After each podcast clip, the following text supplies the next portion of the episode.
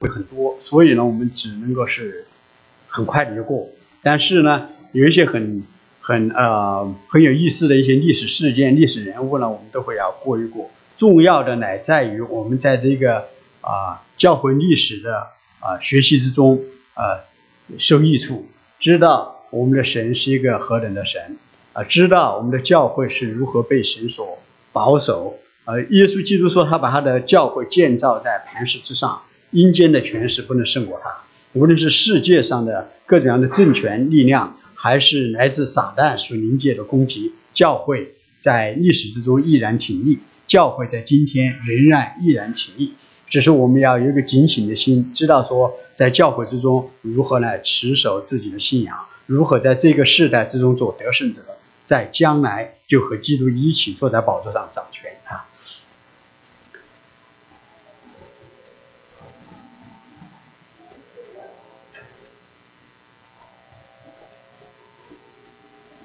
谢谢，谢谢。哎，这个宗教改革时期的欧洲，我们再看一看的话，天主教还是占很大的地盘啊。但是呢，在马丁路德、路德宗呢，他们就在德国以及到后面的北欧这些地方呢，都是呃，都立定脚跟。但是有还有呃，英国，我们看英国就是一个特别的。英国就像路德宗一样，英国它的那个呃改改教运动的那一个啊啊途径是很不一样的。我们今天会看见，但是我们看见加尔文他在呃日内瓦、苏黎苏苏黎苏黎世这个呃慈运里在这边啊，以及后来在这边的啊荷兰那边的运那个啊改教运动，我们后面都会看见。但你看见，尽管是这个。呃，天主教的运动，天主教的掌控还是很、很、很呃很紧，但是有很多的点，哎，我们看见很多的不同的地方，城市里头、乡村里头有很多的点，已经有呃呃呃加尔文派和路德派他们种种的呃呃活动在那里建立起来啊。那么，在马丁路德和加尔文轰轰烈烈进在进行改教运动的时候，显然天主教本身也没有就坐以待毙。事实上，在天主教里头，呼吁呼吁改革的呼声是，呃，由来已久，在中世纪的时候就有，对吧？因为在那个呃天主教里头，人们所看见的啊，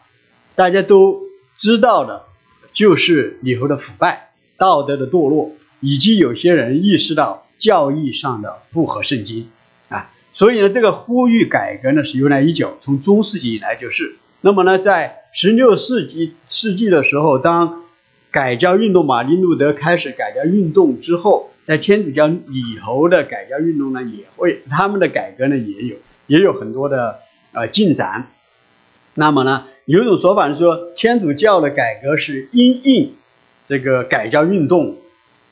而做出这个反应，所以呢，有有以前呢人就认为呢，天主教的改革实际上是一种反改教运动，因为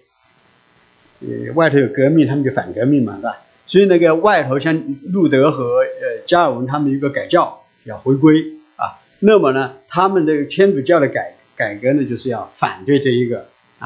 但是后来人是历史学家更更呃更加达到的一致的认识是呢，天主教内部改革呢，它本身就有一个改革的愿望，它和改教运动是并行的，但是呢存在着一些相似之处和不同的地方啊。那么在路德之前呢，我们就知道一个很有名的人叫伊斯拉姆啊，伊斯拉姆他对着天主教里头的腐败是抨击的是呃很厉害的。他，但是他抨击他的目的不是要推翻他，他抨击他的目的是要使人来意识到天主教内部的腐败情况，包括赎罪券的问题，这样呢就可以使促进天主教里头的改革啊。因为那时候广为人知的教皇的问题，让教皇他们的腐败根本就不作为一个属灵的领袖去领导教会。当那一个呃利奥十世，他就是格索马丁路德路德的教籍的那一个教皇。他被选为选为教皇了之后，他就说：“让我们来享受教皇制吧。”为什么呢？因为那时候教皇意味着的是一个什么呢？就是财富、权柄、权力啊，然后呢，在这些一些很奢华的生活，所以那个大家就就就把那个教皇本身作为一个在教会里头这个属灵的一个领导的一个地位的这个事情，就完全的淡化了。那时候正在那个文艺复兴之后，所以呢，像包括利奥十四，他就是个什么？他就觉得我是一个学者，我就是一个呃对这个呃艺术的一个粉丝，所以呢，我就要建造很多的很漂亮的大教堂。所以他那个圣彼得教堂就他那时候开始做，要建那个那些那些建筑方面的东西，就要去呃就要去积累资金，积累资金你就要怎么样啊？就要卖赎罪券。所以就说这种事情。这个这个只是一个还是一个小问题。事实上，在那个以前的教皇呢，有些教皇呃腐败到呃不堪入目啊，甚至有一个教皇在梵蒂冈里头，在他的在他们的那个地方就自己有自己的那个情妇在那里面，而且呢是半公开的，大家都知道。而且呢，他最后呢还教皇呢就那一位教皇呢还把他的呃从这个呃情妇生的孩子最后提升到很高的政治和。教会的地位，所以这种种种事情呢，就简直触目惊心，是吧？所以呢，那时候呢，就说呼吁这个呃，在路德之前的话，人已经意识到这个问题啊，呃呃呃，这个道路的道德的低落，这个呃呃腐败的问题，所以呢，他们就需要呢，就说呢，要重整这一些的呃天主教的理念，所以他们这个天主教内部呼吁的改革呢，他们呢就是要就说我们要要。兴起一些新的修会啊，兴起一些修道会啊，呃，然然后呢，要振兴他们的呃呃圣职阶层，这样以至于他这个罗马天主教呢，可以呢重得新生啊啊，他们呢和这个呃路德中路德和加尔文他们做的改教运动是和传统就是分道扬镳啊，就不承认这个教皇的绝对权柄啊，也不承认这个罗马天主教对这个。教会对对这个教会圣礼、对圣经这些方面的诠释，是吧？但是天主教内部的改革，它的目的不一样，它的目的还是为了强化教会的权柄，罗马天主教的权柄，所以他们不会去挑战这个教会的权柄、教皇的权柄。而且呢，他们还有一个很大的一个目的，就是要说要维持罗马天主教的稳定。所以呢，在这么教呃罗马天主教内部的改革，他们呢就会有一个 concern，他们有一个担忧。就说，如果过多的给予这个改教运动的呃呃呃让步的话，就会引起对教皇权柄的质疑和教会的这一个稳定的一个呃一个破坏。所以呢，呃，有些人就一直死守的，就说我们不让任何的步。但有些人觉得你这个让步是必须的。那那么如何能够改革这个呃天主教内部呢？其实上呢，大家都有一个共识。这个故事就是要开一个大公会议，但大公会议那个教皇已在历史上已形成，大公会议必须要要由这个呃呃教皇来召集啊。但是教皇在这个历史里头，他已经学了个功课，这个大公会议不好搞，因为大公会议来的话，一般一般而言就会搞出很大的问题来，因为在我们看见前面那个大公会议和呃呃会议会制和这个教皇制的争斗。我们都看见这个巴比伦呃教会被掳到七十七十年的呃被掳到巴比伦呃呃就是叫什么亚威龙大家记得啊后面还有四十年大分裂一下搞出三个教皇等等这就是就是就这个在这个议会制的话大家都是很怕那么呢那个教皇呢也是很怕啊他不不太就愿意因为你一个一个召开一个议会的话就不好不好控制呃而那时候呢马丁路德呢就说。马丁路德事实上他就要走议会制，他不他就说我们要对教皇，教皇不对，教皇制不好，他就他事实上马丁路德一直要走的就是要走这个教皇制啊，就走一个议会制。啊，所以呢那时候呢那个不仅仅是天主教内部哦，外面的改教人大家都觉得要开要开大公会议，因为大家都还一直认为这个教会应该是基督教教会是统一的，那马丁路德就说开教开一个会议开这个大公会议很好。但是呢，有三个条件。如果下次要开大公会，要有三个条件。第一呢，要是 free 的，就什么呢？要不要是被教皇所控制的。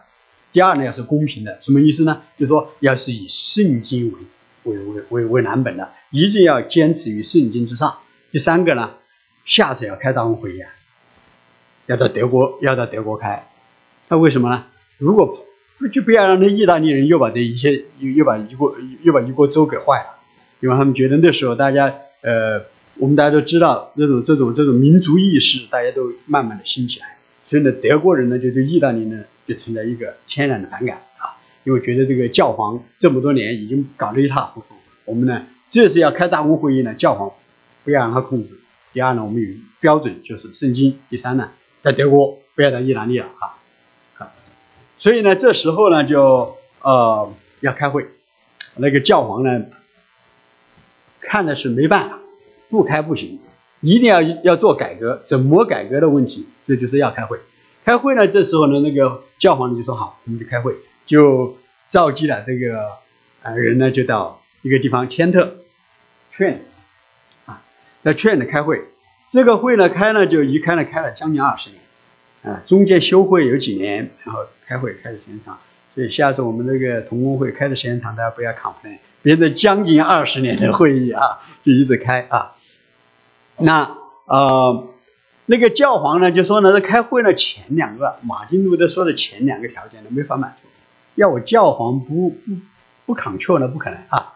第二，你说只以教只以圣经为标准，这个就不能的。我我很多那就教皇说了算的嘛，是吧？但是呢，他说要到德国那地方开呢，啊，不是不错，我们就就让他在德国看，所以那就就叫天特，啊，如果你去看天特呢，事实上呢是一个，说是在德国土壤上呢，实际上是一个，呃，是一个作弊，为什么呢？因为在它事实上是在意大利的北部，我们一会儿，哎，我们看那个，啊，天特，大家看天特没有？哎，是在意大利的北部啊。在那个罗马神嗯罗马神圣帝国的时候呢，神圣罗马帝国的时候呢，那时候呢，它属于德国的南部啊，所以呢是一种呃，就是就是就是骗一骗的啊，就说我们是在德国的土壤上开的，事实上呢还是在意大利开的啊，呃，现在我们在意大利北部啊，那在天德会议开了将近二十年，每次开会呢这二十年呢就这将近这段时间就澄清了几个有争议性的。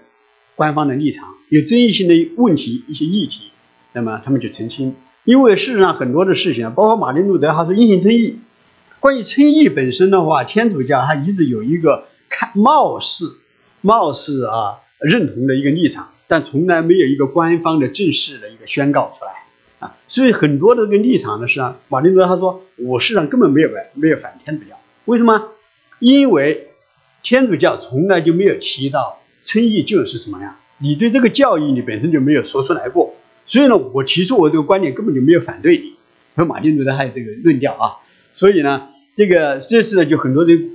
改教运动里头所出现的一些争议性的问题呢，他们在这方有一些澄清。比方，你要关于圣经的权威，啊，天天德会议就就也同意，就说圣经是神的话语，没问题啊。有在教会的生活，在我们。个人的生活里头有绝对的权威，没问题。但是呢，那个天主教就在天德会议里头，他们就第一次澄清，官方的、明确的澄清，就什么？就说啊，神也在一些传统里头来启示他自己，而这些传统呢，是有一个从使徒而来的一个啊来源，就认为这些传统呢是源自于使徒的。就是什么意思呢？就是说神的话记载在圣经里头，但是呢，神还有有一些话，有一些心意呢是没有记在圣经里头的，是呢给了使徒，使徒呢在一代一代的传下来的，所以他们就认为呢，就说天主教和就我们就看见和我们新教就有一个不一样的地方就在什么？我们就说圣经是唯一的标准，他们就说圣经是神的话是标准，但是呢还要加上圣传统。然而，这圣传统呢，不是因为说是我说传统就传统，这传统呢是从始徒而而来，一直流传下来的。那这个很重要的啊，因为对我们基督徒而言的话，我们要知道他们这个存在很大的问题的啊，因为并非，而且历史历史发展一个地步的话，大家都可以看见，很多罗马天主教的这一些的传统，并非源自于使徒，这个历史研究大家都可以看见嘛，啊，所以的话啊。呃我们我们后面就会看见啊啊，关于称义，我们马丁路德说因信称义。我们在信的时候，我们相信主耶稣基督，而呢神呢就把耶稣基督的意义就加在我们身上。而这个因信称义，因为神的恩典，我们相信，相信的神就把这个恩呃耶稣基督的意义加在我们身上，所以呢神就看我们就我 justify，我们就我们就呃称义了。那么呢啊。天的会议就认为，就说呢，称义呢是确实是由神的恩典所做的，但是人的神的恩典做在人身上呢，人呢就要和神的恩典呢相配合合作，这样你合作之后呢，就会呢什么呢？就会使你的道德得到改变，就认为你必须你你你称义，你是 justified because you are morally changed, morally improved。就认为你道德上有改变有提升，这样是在呃称义你，所以这就和基督教讲到的和圣经启示的阴性称义就完全不一样，因为这个问题很严重啊！你说我要是有恩典神的恩典做到身上，我就要有改变，我改变多好就好，对不对？我昨天是很坏，我今天好了点，我加些饭没有？我有没有被称义啊？还是我要？有没有标准？那么我要多好之后才能被称义呢？所以这个这个这个这个事情呢，就使得呢，呃呃，完全不一样了。我不多说了啊，因为后面还很多东西要讲。后面讲圣餐，关于圣餐就就是天主教的弥撒啊，弥撒他就他们就这次呢就在澄清，说的很清楚，就说呢这个酒和饼确实就是变质嘛，变成了那个呃全 substitution 啊。变成了那个呃基督的血和基督的身体，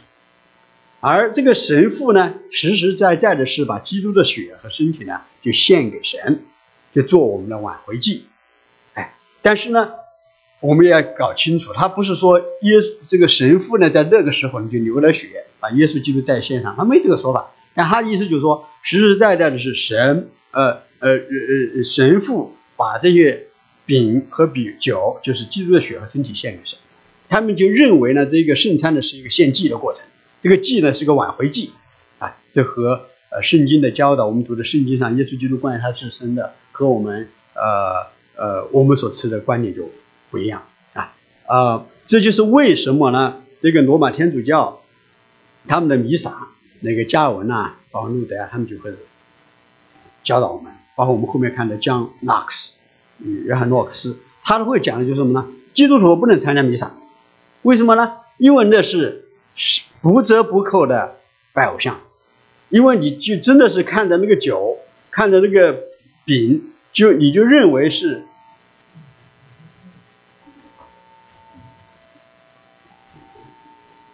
他们就认为是基督的身体和基督的血的时候，虔诚的天主教徒，他们就会跪在那里。他们就说：“哦，我们就是因为这基督嘛，这基督嘛，我当然要敬拜了啊。”他们这样的拜啊。这个是关于弥撒啊。这些呢，虽然是成为天德会议所澄清了的罗马天主教的官方的立场，但是在那个时候，哦，现在很多的罗马天主教徒他们也不接受啊。当时就有人说：“哎呀，特别称义上，这不够奥古斯丁嘛。”这这不不不够不够奥古斯丁主义，因为奥古斯丁是讲到唯独恩典的，人得救就是靠恩典的。你这个搞得好像不不还奥古斯丁呢哈？啊，这个这个奥古斯丁大家都一直一直认为他他他说的是对的，从从从从从那个呃四呃公元四百多年一直到现在，大家都觉得奥古斯丁讲的是对的。他说你这样的这个澄清呢，根本还呃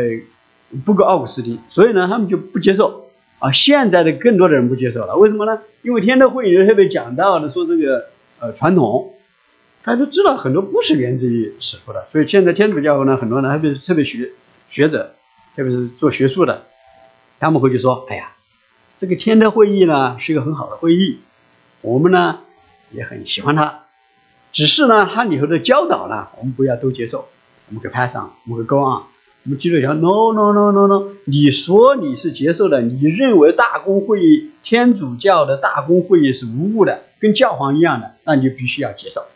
你说不接受，那你那就认那就意味着你实实在在的承认你们天主教的教义本身很多的问题是没法接受的，是不对的啊。那天的会议还解决问题，就关于这个教会的侍奉和教育方面的，教会的运作和管理方面的也有一些的。在那个时候呢，有一个大的问题，就叫呃多教区问题。什么意思呢？就一个主教，他可以同时管理很多的教区，他不需要住在教区里面。Anyway，反正那主教嘛，他他都喜欢就住在罗马嘛哈，住大城市啊，那反正不用不用下去。所以呢，那时候就出现这种情况，就很多的教区呢就没有主教在在。本身的教区里头，而主教啊，我们我们我们我们当初也读呃在呃读古代呃学古代史的时候，已经知道毕晓事实上就是什么呢？他事实上是这些神父的牧者，他是相当于是牧师的牧师这样子。而你很多的教区里头的神父呢，根本就没有那个 bishop 来呃来来来指导他们，所以呢就引起很大的问题。所以那个时候呢，他们就解决这个问题，就说什么？每一个主教，你必须住在你自己的教区里面。这第一个。那关于教育的问题，就是说每个教区或者大教区里头呢，都要有建立自己的神学院，要训练啊啊是呃呃圣职人员。因为那个时候已经出现一个情况，那个神父啊这些呢，实际上都可以说不学无术。他要学的东西就是什么？就是学会用拉丁文背诵那些弥撒词就好了。大家就认为你很就就可以做做神父了。所以那时候呢，就是呃，也也也也也不怪那个呃呃下面那些神父他们去愚民了哈，就去吓人来了啊，实际上他们根本就没受教育，也自己也不会读圣经，就把这所有东西当这个形式做，而那参加了聚会的呢，也就这样，就说哦，我们就来呀听一听，呃很重要，呃就这样子。但是呢，对实对这个呃圣经真实的教导，对神的认识根本就没有，所以呢，这时候就提出一个问题，就叫要关于。呃，建神学院要训练他们的呃神职人员，因为当马丁路德和那个加尔文一出来，他们那时候出现的那些的改教运动的人，他们都受过良好教育的人，所以呢，对着那些的没有受过教育的这一些的，或者受教育很有限的这一些的罗马天主教的一些圣职人员的话，如果要有辩论呢，如果要有要有任何的一些一些一些呃呃这些方面的这些的征战的话啊，他们简直是。一触即溃，根本就不行，是吧？所以罗马天主教意识到这一点呢，在天德会议的时候呢，也要要加强这些圣职人员教育。他们这个天德会议呢，啊，那个取得了丰硕的成果啊，因为这个一开始之后呢，他们就真的是使天主教得到相当的呃振兴啊，而且在很多地方呢，真是有效的遏制了新教改教运动的发展啊。我们后面来看啊，那。在那个时候呢，出现的修会，在天德会议以前就已经出现修会，而在天德会议里头就用了这个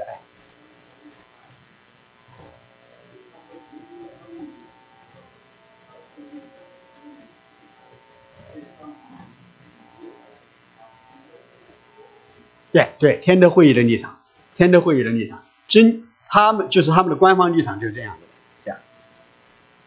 那是这要谈到这一个反改教运动呢，一定要提到耶稣会。耶稣会呢，那个啊，这十二是十二条基神，或者是要基石会啊，是天主教最后的一个伟大的修会啊。他们我们在前面很多奥古斯丁会啊，有这个会明道会啊，呃，道明会是吧？所以道明会啊，方济会啊，我们都知道有很多的会啊啊。但最后呢，就是这个呃耶稣会。这个耶稣会呢，是由谁？呃，成立的呢是这一个啊罗耀拉的伊格纳修啊，但是呢，大家现在知道他呢就不说是他的，他叫伊格纳修了，相反叫他叫罗尤拉啊。所以你们现在去看的话，在美国有很多天主教大，源于天主教的大学，University of 呃呃罗尤拉啊，就这样子的啊啊，大家就说他是罗耀拉啊，他他就忽然变成姓罗了，跟罗于一个姓啊，姓罗啊，罗优了啊。而他呢，一四九一年、一五五六年，他他一四九一年出生，一四九二年是发生什么重要事情？大家记不记得？看历史啊，一四九二怎么发生的？啊，不知道自己回去查啊。啊，呃，他呢是一个出生于呃西班牙啊，不搞错了啊，这个是罗亚纳啊。那他呢是出生于西班牙，西班牙一个贵族。他呢，啊，是一个军人，骑士啊，打仗的啊。啊，后来呢，他呢就在一次战争之中呢，我们在西班牙那地方打仗打了很多了，他们呃不仅呃他们和和那个和那个回教打仗打的打的打多了去了啊，一直打一直打啊，那他呢就在一次战争中战役之中呢，他就怎么了？他就受伤了，受伤之后你要去看他吧，他很很具戏呃戏剧性的，因为他作为军人嘛，他要自己仪表要很注意的，但是他这个腿坏了。腿坏了之后呢，人呢就说呢，你必须如何如何做手术呢？你两个腿才可以一样长。他说好，就那样做。后面做呢，就受很多苦啊，还是做不好啊啊，所以最终呢，他就他他是个瘸的人啊。那呃，但是在他那个养伤的过程里头呢，就有人给他一个圣徒言行录，就那个天主教啊，以以前那些圣徒他们一些言行的东西，他读的时候呢，就你会得到复兴，他就忽然呢，他意识到，他说。我不能在这个世界上做一个军人，我要做基督的军人，他要做一个 soldier of Christ，他要做做做做一个做这样的。所以呢，他后面呢，他就决定呢，就啊出家，呃，做做做呃去学习去做这个神职人员这样子的啊啊，所以呢，他就当初他就成立了一个耶稣会，他的目的，耶稣会呢，他的目的呢，他们当时呢叫圣地圣地布道团，类似这样子的。他们的目的不就是要到以色列去，就是要到那边去啊？但是当那个地方不能去了之后呢，他们就说哦，那肯定是要我们做其他的。所以后来他们就在这个天主教确立了的地方和呃新教在呃呃如火如荼进行的地方呢，他们就要那地方去。所以他们呢就致力于一个就是啊啊自身的好好的修养的做的，第二个就教育方面的。所以他们就宣教和教育这两个方面，他们做得很好。那呃，他我们知道天主教的修会一般有三个三个重要的条件，一个是 chastity、poverty and obedience，一个就是独身，你要守贞啊，就是要做独身，就是摒弃这一切的呃私心杂念。第二个呢，就是要贫穷，乐意过贫穷的日子。第三个就是呃顺服。所以呢，你就直接顺服你的上司，所以一层一层的顺服下来。那么呢，罗耀拉呢，他成立耶稣会的时候呢，因为这个改教运动，所以他就提出的呢，就在这三个之上呢，加了一个叫什么呢？对教皇的绝对顺服。什么意思呢？就是说，只要教，就是说，所耶稣会的人，他们就对着教皇就绝对顺服，就是不会对教皇提出任何的质疑，他就绝对。所以罗亚拉他说什么？他说，如果教皇和教会教导我说，黑就是白，那么我就说黑就是白。所以他们因为对着这一个教皇的一个绝对，对着教会的一个绝对精神呢，就出就就推动他们就出去宣教，呃呃，而且他们也受良好的教育再出去。所以呢，他们呢就呃对这个改教运动呢就造成很大的冲击。呃，有很多地方呢改教运动本来已经是深入人心，已经建造起来，因着他们这些人去呢，就又重新又回归了啊。呃，天主教，然后波兰，波兰事实上在其我们现在知道波兰是是一个天主教的啊，啊，好多年以前那个教皇就是从那个呃从那个波兰的，是哪个破是吧？啊，诺旺诺旺保罗，哎，他反正在这个两个之前的，我们现在看见两个教皇之前的有个教皇，就是就是就是那个波兰那边的做教皇好多年。本来在波兰这个改教运动、加尔文主义在那边已经是一个很好的工作了，但就是他们进到那边去，就重新的把它夺回实地啊啊呃，和这个罗亚拉一起的呢，就有他这个学生和朋友呢，就叫沙乌略，呃，Francis Xavier 啊，这一位呢更不得了，他呢就是做宣教运动做得很好啊，他我们看看他这个宣教啊，他是西班牙这边嘛啊。通过好望角一直走，他到印度去，在印度后面呢宣教，去后面还跑到日本去，在日本呢后面呢还回到中国去。他在中国，他最后他的死呢就死在中国的上川岛，啊，广东那边有没有广东的知道上川岛在哪里吗？哎，他他最后死就死在那里。所以这个沙悟略呢，他就是成为这个天主教宣教运动往那个远东去的那个先驱式的。呃，先驱之一吧，我们不能说他是是唯一的啊，在很久以前也会有。那沙乌略和罗亚拉他们这个开始不仅仅是这样的一个宣教，还有一个很重要的宣教地区就是南美。所以我们看一下现在南美啊，那个那个那个天主教如何的发达，很大的一个原因呢，就是那个时候耶稣会他们就到就到就到南美去宣教啊啊！当然现在我们也知道南美在那边的话，还有一个异军突起的就是什么呢？就是啊五旬节派，哎，这是后话，我们以后再讲啊。好，这罗马天主教的内部的改革呢，我们就点到为止。大家有兴趣继续看啊啊！我们现在看英国的改革运动啊，像英国的改革运动呢，叫与众不同，哎，相当相当的与众不同。我们知道路德，呃呃呃，路德在在在呃德国的改革运动我们已经看过，以及呃加尔文在瑞士的改革运动我们都看过啊。那么呢，英国的改革运动呢是。另辟蹊径啊，不一样啊，它怎么回事呢？英国的改革运动，我们来看的是伊斯兰姆翻译圣经啊，我们知道，呃，翻译成那个啊拉丁文啊啊，后面我们丁道尔翻译圣经啊，这个是这个这个上面的，呃，下面呢我们要讲的一定要讲的这几位重要人物，第一个呢就是亨利八世啊，这个。那个英国改教运动呢，要不是亨利八世呢，就会有一个很不一样的途径啊。我们前面讲到了啊，这个那个改革运动时期呢，在欧洲的地方已经开始一个很重要的事情，就是民族意识的觉醒啊。那么在英国人呢，他们已经有一种英国人的自豪感出来，所以说，所以说爱国爱国主义是什么？爱国主义，呃，是那个叫什么？有个人定义爱国主义，说爱国主义就是我要爱那个地方，因为我就生在那个地方。那个那个地方比其他地方都好，是因为我生在那个地方。所以英国人呢，他们的民族意识的兴起呢，就呃就马马克吐温说，他就认为呢，就说呢，因为我们英国人就比其他比其他地方好啊啊。那时候那个亨利八世的时候呢，这个民族意识抬头的时候呢，亨利八世这个人做王时间很长啊，呃这个人呢。啊，你去看一看呢，是一个是啊，很悲剧性的人物啊。他怎么回事呢？他呢就想离婚。他为什么想离婚啊？我我我看来看去，他想离婚的很一个目的，一个原因呢就是重男轻女。因为他要有个男孩子来继承他的皇位，啊啊，可是他那个老婆呢，他的他的皇后呢，Catherine，就就只生了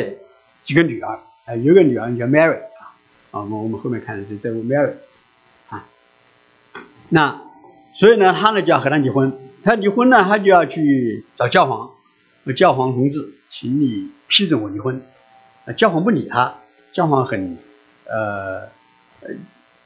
呃拖来拖去，拖来拖去，后面他就烦了。他说好，你不理我了，我来我我来动作。他怎么动作呢？因为他很有能力啊，他就把议会给召集起来，然后把工作一做通，然后呢，参众两院都同意了。参众两是我加的，他他们有他们的议会就同意了，就同意了怎么呢？我们改，我们改革，我们改革怎么改革呢？我们说 OK，我们不要教皇。了，从此以后呢，国王是我们英国教会的头，哎，哎，这个厉害啊！这最高统治，最高最高统治，呃，最高治权法案，就是在亨利八世的一手，呃。一手导引下做出来的。啊，不要教皇了。啊，呃，国王是我们英国教会的头，哎，所以呢，那时候呢还搞出两个法案来，一个叫异端，呃，叫叛国和异端法案，叫什么呢？就说凡不承认罗马天主教和和罗马天主教是不一样的，和它相悖的，那就是异端。这你那个那个改教运动肯定不同意这一点的啊。第二呢，凡不认国王是英国教会的头的，那就是叛国。那很多天主教会也不同意了，是吧？这但是呢，这个亨利八世他有他的他的手段啊，他那时候很多牙逼迫很多人，很多的罗马天主教的呃主教什么的，人头落地了。为什么呢？因为他说我就不承认你是教会的头，只有教皇是教会的头。他说不行，你要这样说的，我要你人头落地。所以那时候就很多人就这样就被被杀了啊。那他那个亨利八世呢，就为了离婚的目的呢，就改革了他们的这个教会，呃呃，英国的教会，所以英国教会后面叫 Anglican 是吧？安利安利甘，就是什么？就说，哎，我我我我没查那个来源了，我就听着好像就是 English 什么啊，就是说我们是英国国教，对，Anglican 就是英国国教啊。我们后面还看他还有另外一个名称出来啊。那他娶了这后面那个老婆呢，就生了这个伊丽莎白啊。那看他娶了伊丽莎白之后呢，呃，生了娶了伊丽莎白的母亲之后呢，没过多久，真没过多久。他就把伊丽莎白的母亲就送上了断头台，哎，呃呃，不知道是为什么，因为他据说是他很想从伊丽莎白的呃母亲那里生小孩，生男孩，但是呢，伊丽莎白的母亲呢，呃，流产好多回，没有生出，没有生男孩出来，啊，这个是很很很叫不堪入目的这这事情啊，就后面呢，他就呃说是他的母亲是叛国。有什么的，有呃里通外国的那些行为，就是就就就就就炮制出一个东西来，把他给砍头了。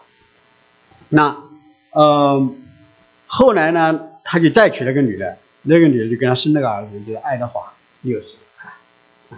呃这个亨利八世他把那个英国开始改革之后，成立英国国教之后呢，他刚开始就把。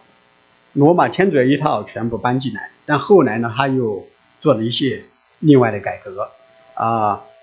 比方说，有比方说，我又可以提到三三一点三三点的，呃，第一个呢就提到就说这个圣像，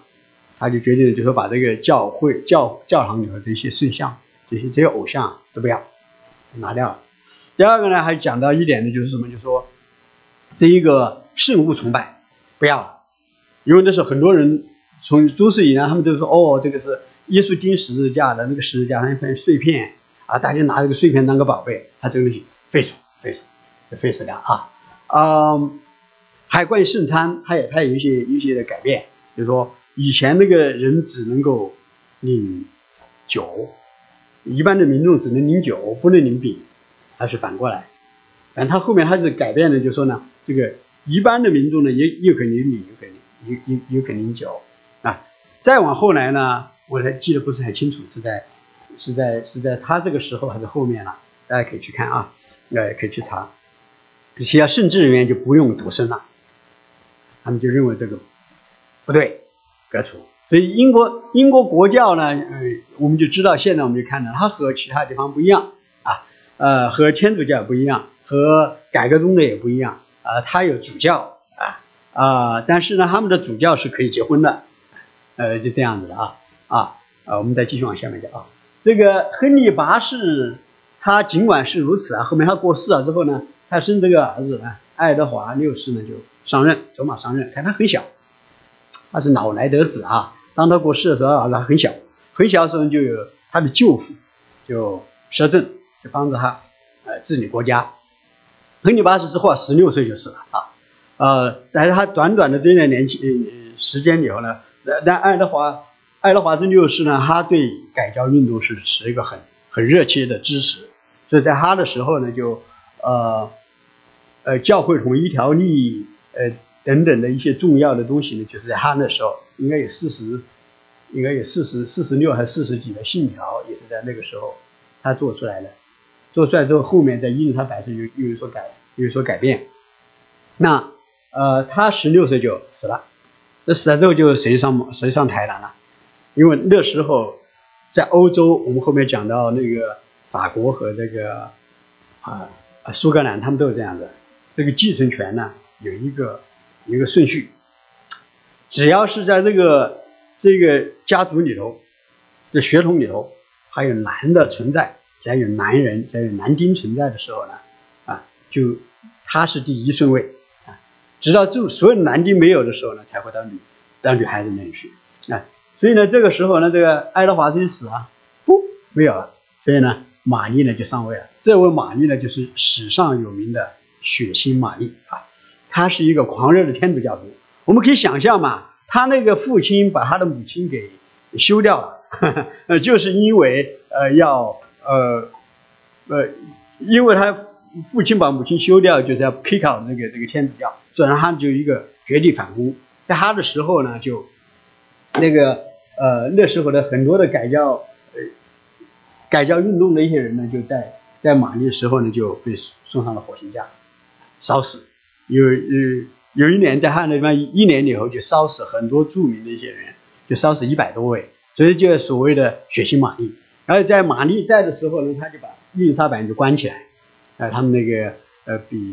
比比那个金金金家金家小子哈，现在搞核爆的，呃，都差不多了，他们都有都有手段，就是要把那个啊政敌啊，要对我的王位有威胁的，就要就都都要都要弄起来，所以他把那个玛丽也关起来。但是呢，人算不如天算，后来他给死掉了啊，那个爱爱德华是十六岁，呃，他十六岁就死了，就是又肺炎死了啊。呃，他是怎么死的，我还真的不知道啊。呃，后来呢，伊丽莎白就上了，就伊丽莎白就史上有名伊丽莎白一世。但他呢，他是个很精明的人，他一生不结婚，他一生也没有结婚啊。他统治时间很长，啊不，四十几年啊，他统治时间很长。呃呃，在他的时候呢，他呢后面呢就这个逼迫时期过了之后，他再上台，上来之后他再又重新再恢复到这个呃改教的。改呃，在在学习马力之前的那个情况，但是呢，他知道有些事情需要有一些的变通，他就有一些的变通，所以呢，就把这些呃呃呃最高法权新最高法法权法案，我们看这地方有一个最高法院法，它这边一个新的有所修改，后面的这一个呃信条，在这地方教会信条这边信条也有一些的有一些修改，修改之后呢，后面呢呃英国的。教会就成立了，就是那样子运作到如今啊。那所以呢，后来因因在从这个伊丽莎白的时候呢，英国国教呢就除了叫安格里坎以外呢，还有一个教皇就是啊圣公会，哎，Episcopal，那个少兵记得吗？这这个圣公会叫，呃。Episcopal Episcopal right，Episcopal yeah，所以呢，就除了叫那个安利甘以外，还有一个叫圣公会，就这样子的。好，我们先看法国啊，要快快的跑。法国啊，法国呢，事实上呢，我们可以看见法国因为和德国和那个瑞士都隔那么近，而加尔文呢是呃实实足足的法国人，所以呢，这个改教运动在法国呢，事实上呢是很早就很有根基啊。那那时候呢，在法国的那些改教运动的人呢，有些时候呢就被叫做路德宗派、路路德派人，因为他们接受路德、马丁路德的一些教教导那个影响，而另外一些人呢就接受加尔文的，所以呢，他们就在那时候呢，在之前呢，就是又是有人说他们是路德派的，有人说是加尔文派的，直到一五五九年，啊，在巴黎，他们就开了一个全国性的会议，那时候呢，他们就组织起来了。得起来之后呢，就变，也就得到他们的一个新的名字，就叫玉根诺派，啊，我不知道为什么，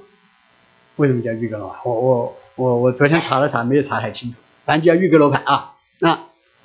在玉根诺派异军突起啊，他活的实际上很有很有那个很有影响力，他主要是在社会的某些阶层里头很有影响力，是吧？啊，那。那时候呢，这个呃教会的力量和政治的力量一激荡的时候，就发生很多的事情啊啊，直到那个一五七二年的时候，发生个大事情，有一个圣巴多罗买日的大屠杀，这是怎么回事呢？那是说一个亨利啊，一个亨瑞，这个亨瑞是一个改革一个改革中的人啊，那改革中的人呢，那时候呢，他呢就呃要和皇帝的妹妹要结婚。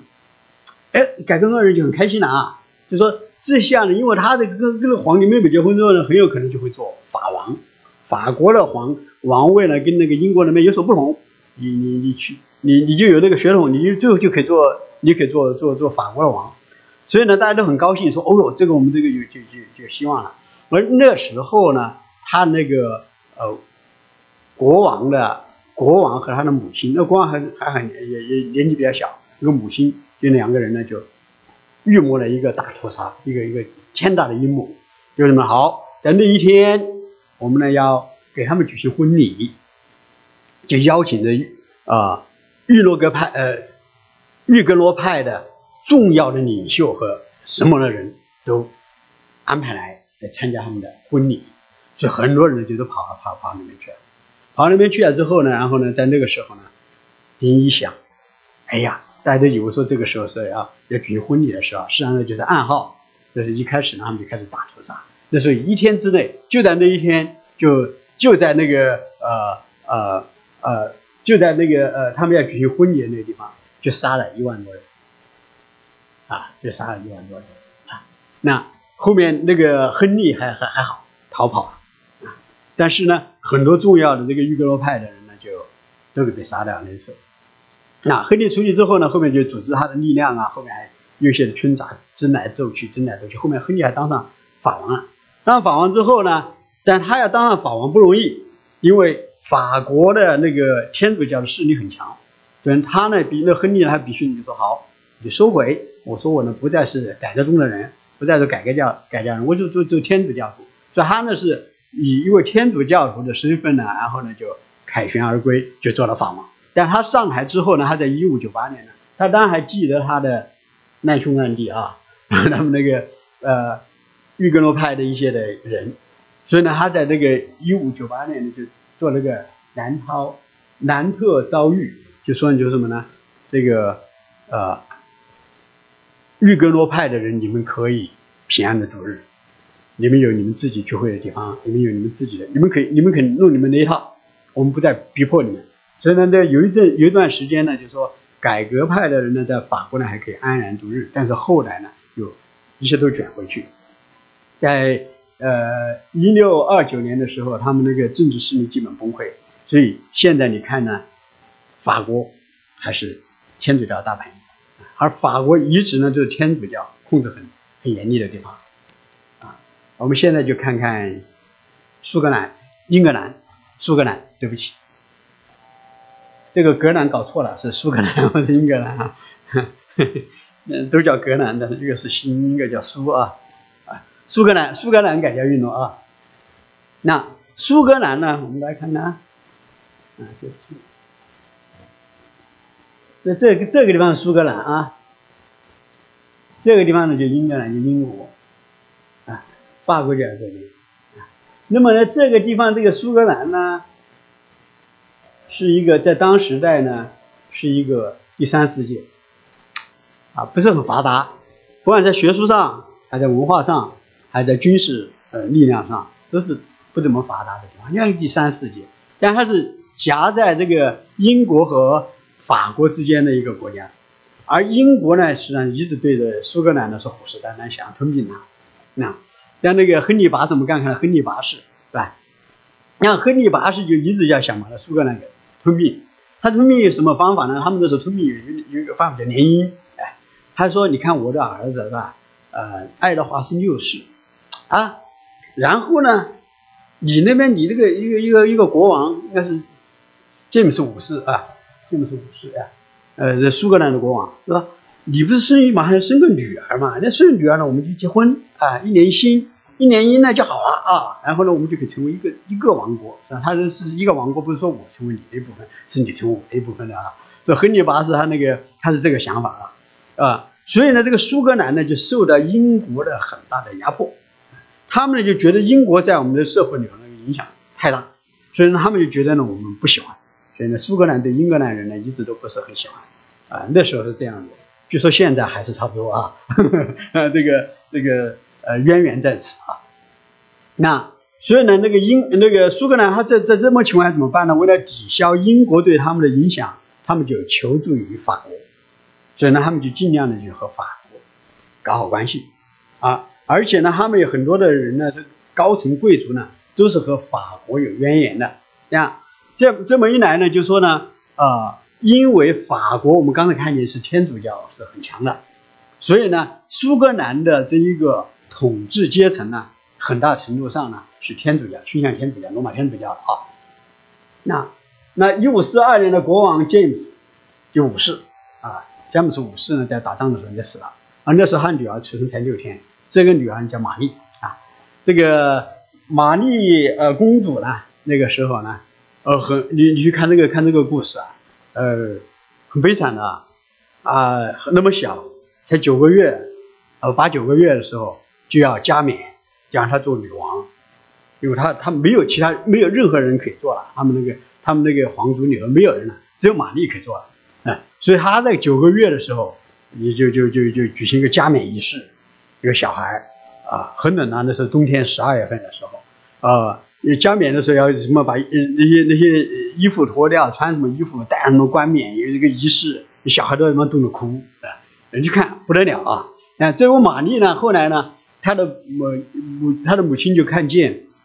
这一个，尽管是当上王了，还是个 baby 嘛，是吧？所以一定要摄政，就就有人帮着他去治理嘛，就他的母亲，后面是他母亲，前面他舅父就帮着摄政啊。而这个玛丽，她就被送到法国，在法国的宫廷里头长大。啊，那呃，我们后面再回来再讲这个玛丽啊。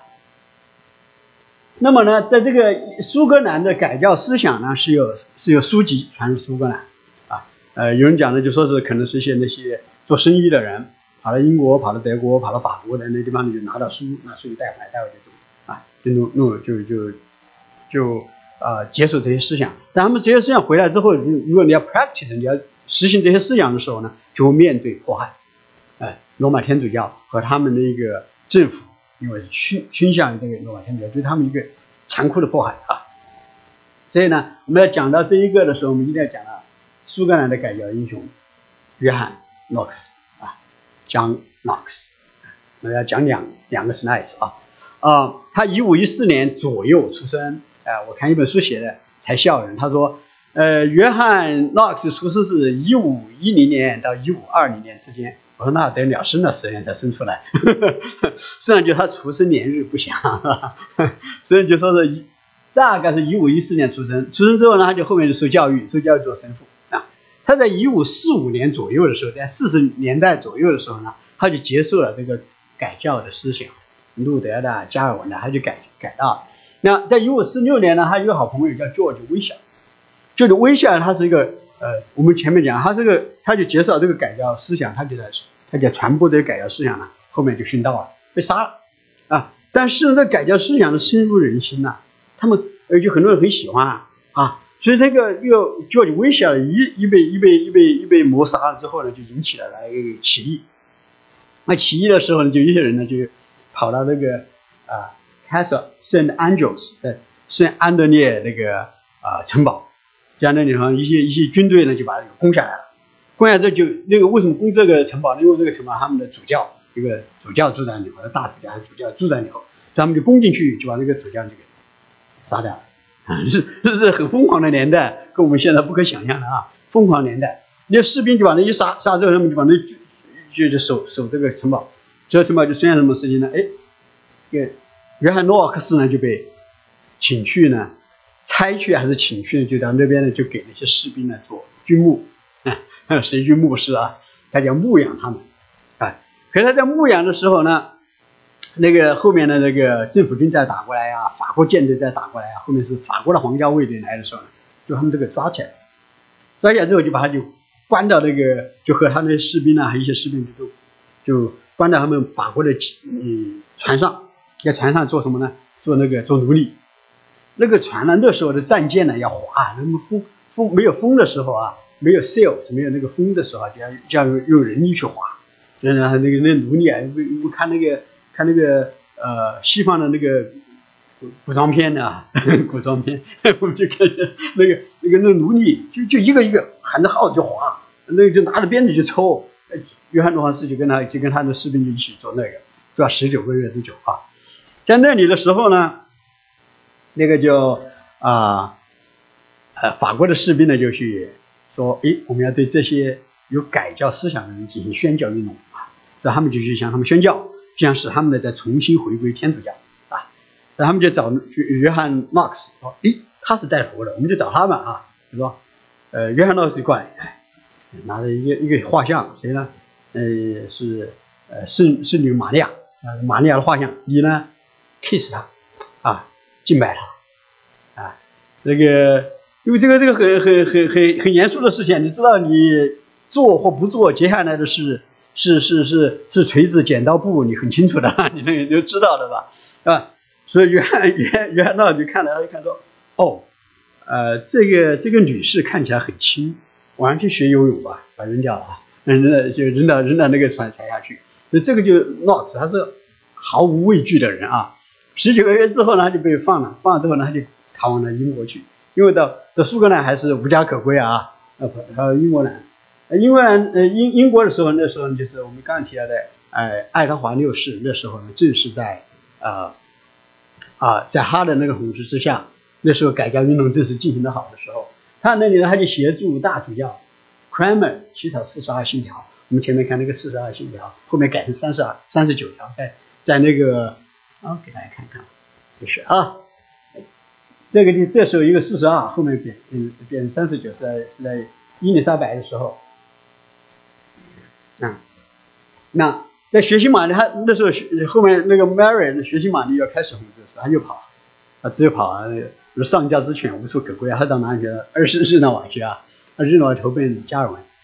在那里的加尔文那里，他就深受加尔文的影响，他就看到加尔文领导下的日内瓦的教会，他说，从使徒时代以来，没有任何的教会比在日内瓦的教会更加的纯洁啊，啊，加尔文不一定赞同他这个，但这表现。这至少体现出他对加尔文在那边推行的教会管制啊、教会的教导啊、教会的等等之类的这些运作方面呢，是极其极其的啊，呃呃，极其极其的感冒啊，他很深受影响。然后后面回到苏格兰的时候，他就是把加尔文的那套就放到那边去啊。那呃，他在那边呢，他就牧养一些从英国出来的一些难民啊，呃，我们知道在学习马尼的时候，很多人都被。都被都被逼迫嘛，所以他们到那个知都知道日内瓦是是避难所啊，大家都可以到那边去，所以那个改教运动的人都跑到那边去。那那在一五五八年的时候呢，他就写了个，他就一看，看在法国呢是一个幼主啊，什么意思？是一个很幼小的啊孩子，一个母亲帮着他在治理，在英国呢是学习玛丽，啊啊。在苏格兰呢，也是个女的，一个女王啊。所以呢，那时候呢，她呢就，呃，那个是玛丽的母亲在在帮着呢。所以呢，她呢就写了个，写了，一五八年，她写了一个，写写写了本书。她很少写书啊，她写本书的《The First Blast of the Trumpet Against the Monstrous Regime of Women》。还有什么？就说这是第一次的号筒响了，我们要对着那个，哦，呃，女人执政。他说，女人执政这个东西不自然，It's not natural。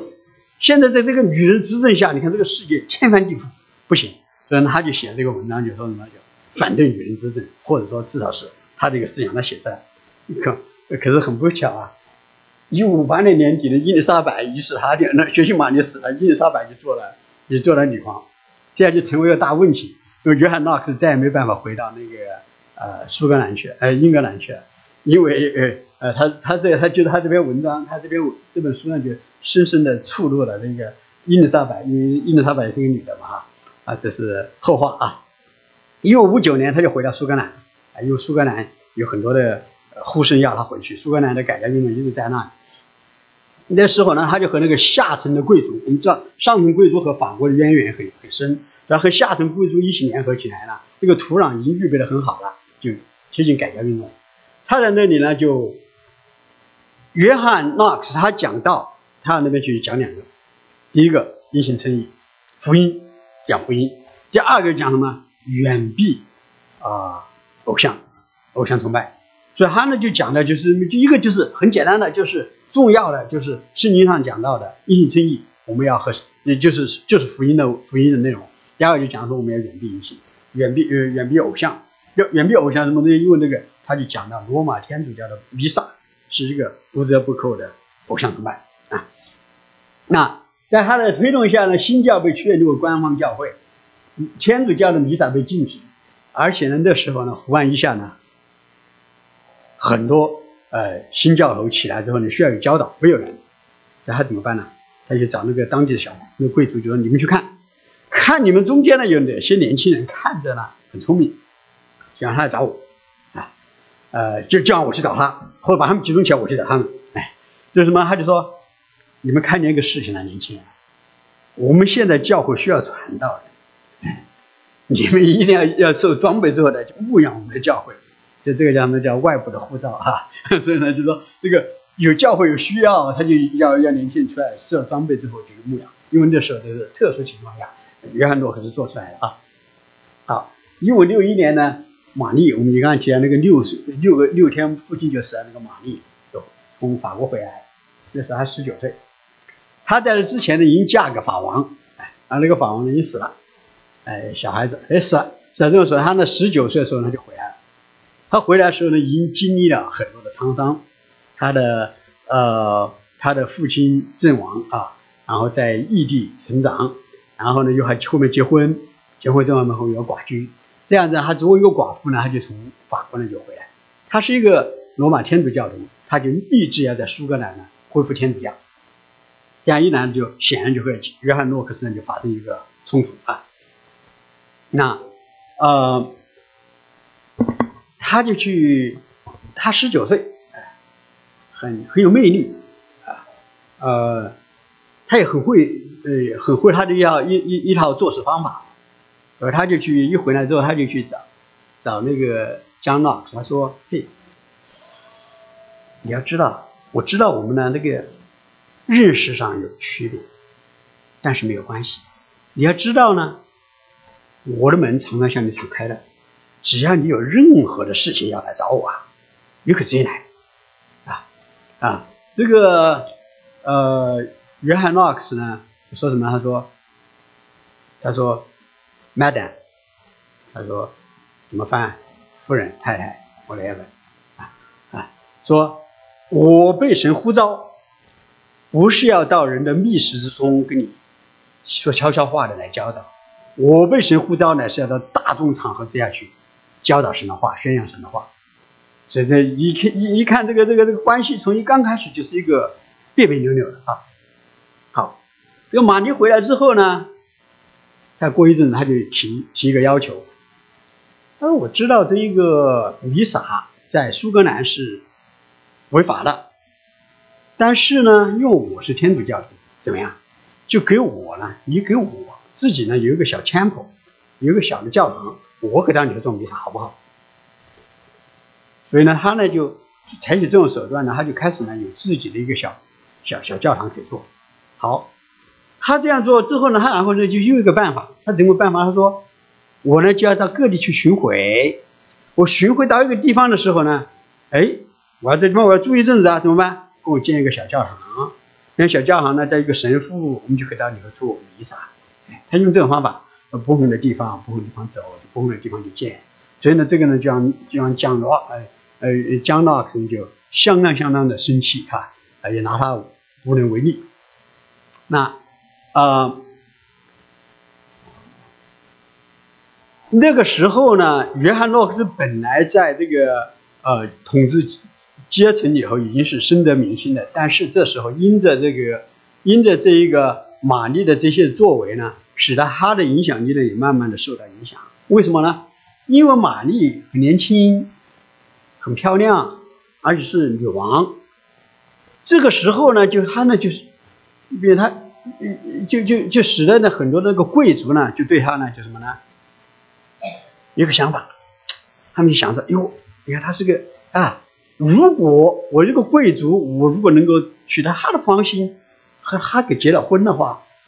那我尽管不说可以当上这一个呃苏格兰的国王嘛，这也是亲王啊啊。这个权力也也也一起荣耀的，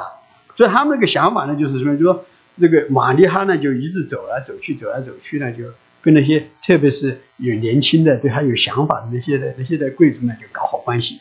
这样子呢，大家慢慢慢慢对对这个约翰诺克斯这些的这些这些的支持呢，就慢慢慢慢的松动。所以呢，约翰诺克斯呢，相当相当的啊生气啊 啊！但是因为罗约翰诺克斯是一个。毫毫无所畏惧的人啊，但他还是积极的去推进他的改革。那么他和诺克斯发生冲突，他和英国女王伊丽莎白也发生了冲突啊。为什么呢？我们前我们前面讲的啊，那个呃伊丽呃呃那个那个血腥玛丽呢是呃亨利八世的太太生的，他他真的是娶了太太生的小孩是正统的。但伊这个马这个伊丽莎白呢，我们知道是她把她的母亲给，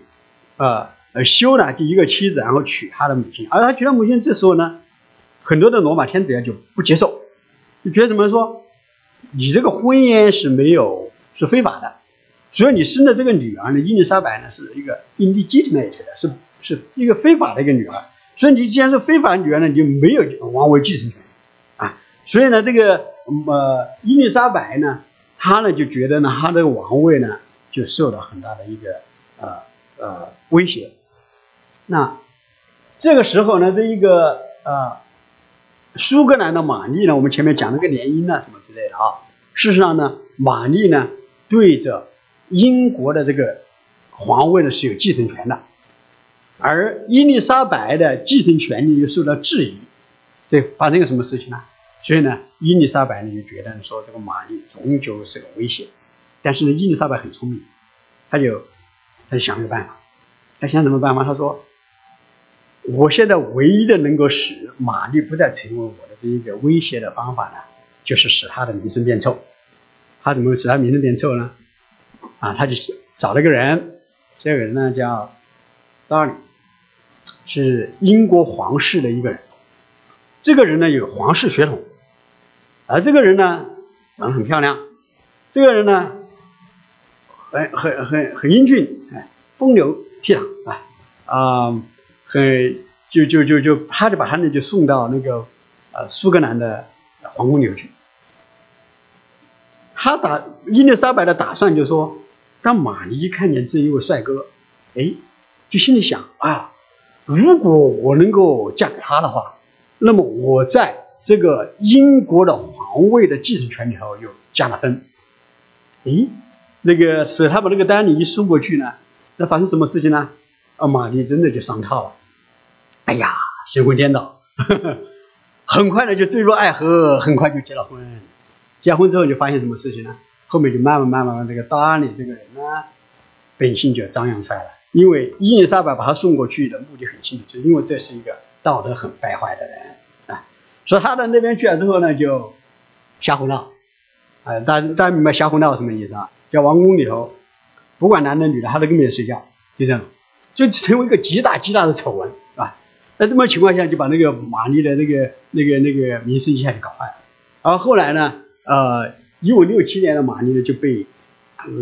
就被就被逼迫就退位。而这一个呃，达里和玛丽呢，后来呢，呃，达里呢就被被被被抓起来了，抓起来就软禁了。呃，在软禁的地方呢，就呃一个房子，房子里头呢，后面呢忽然发现呢下面呢装满了炸药，后面说这样炸药神神秘秘的下头有炸药，那神神秘秘的炸药呢还爆炸了，哎，更神秘的是呢，那个达里呢就被就死了，哎，一爆炸就死了，而且死于呢是被。勒死了啊！大家都不知道什么原因啊，你们可以想象那个黄丝牛的争斗啊，这一个大力就这样死了。而玛丽退位之后呢，后面他就只有跑，因为他的苏格兰一生之地，他只有跑去找找找伊丽莎白啊。所以后面他伊丽莎白那边呢，伊丽莎白后面只好把他送上断头台的，呃，雅士断头台。为什么呢？因为后面这个呃，玛丽她和西班牙国王呢沟通，就说想呢。想西班牙人呢来把这个把这个把这个英国来来来进攻，所以呢，呃，伊丽莎白说这个不能容忍啊，是吧？呃，伊丽莎白事实上不想处置，不想处死任何的国王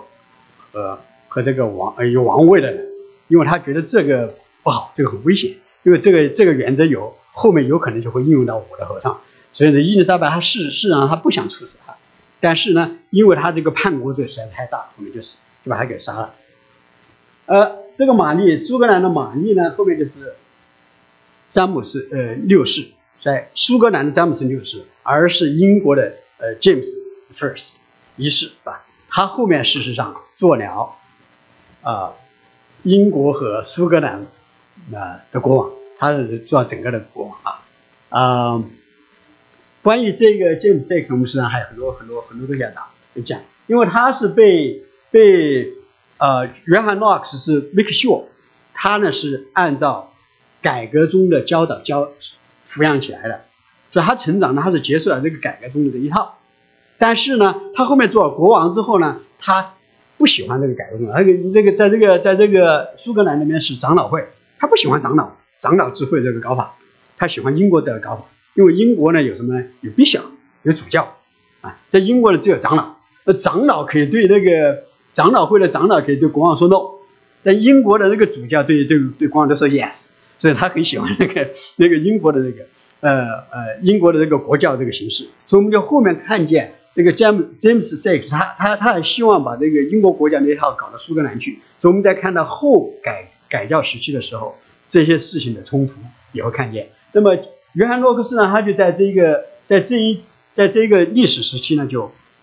做了这一个呃呃，做出来轰轰烈烈的一番服饰。他在一五七二年死，在一五七二年，我们刚才看见一五七二年啊，一五七二年反正。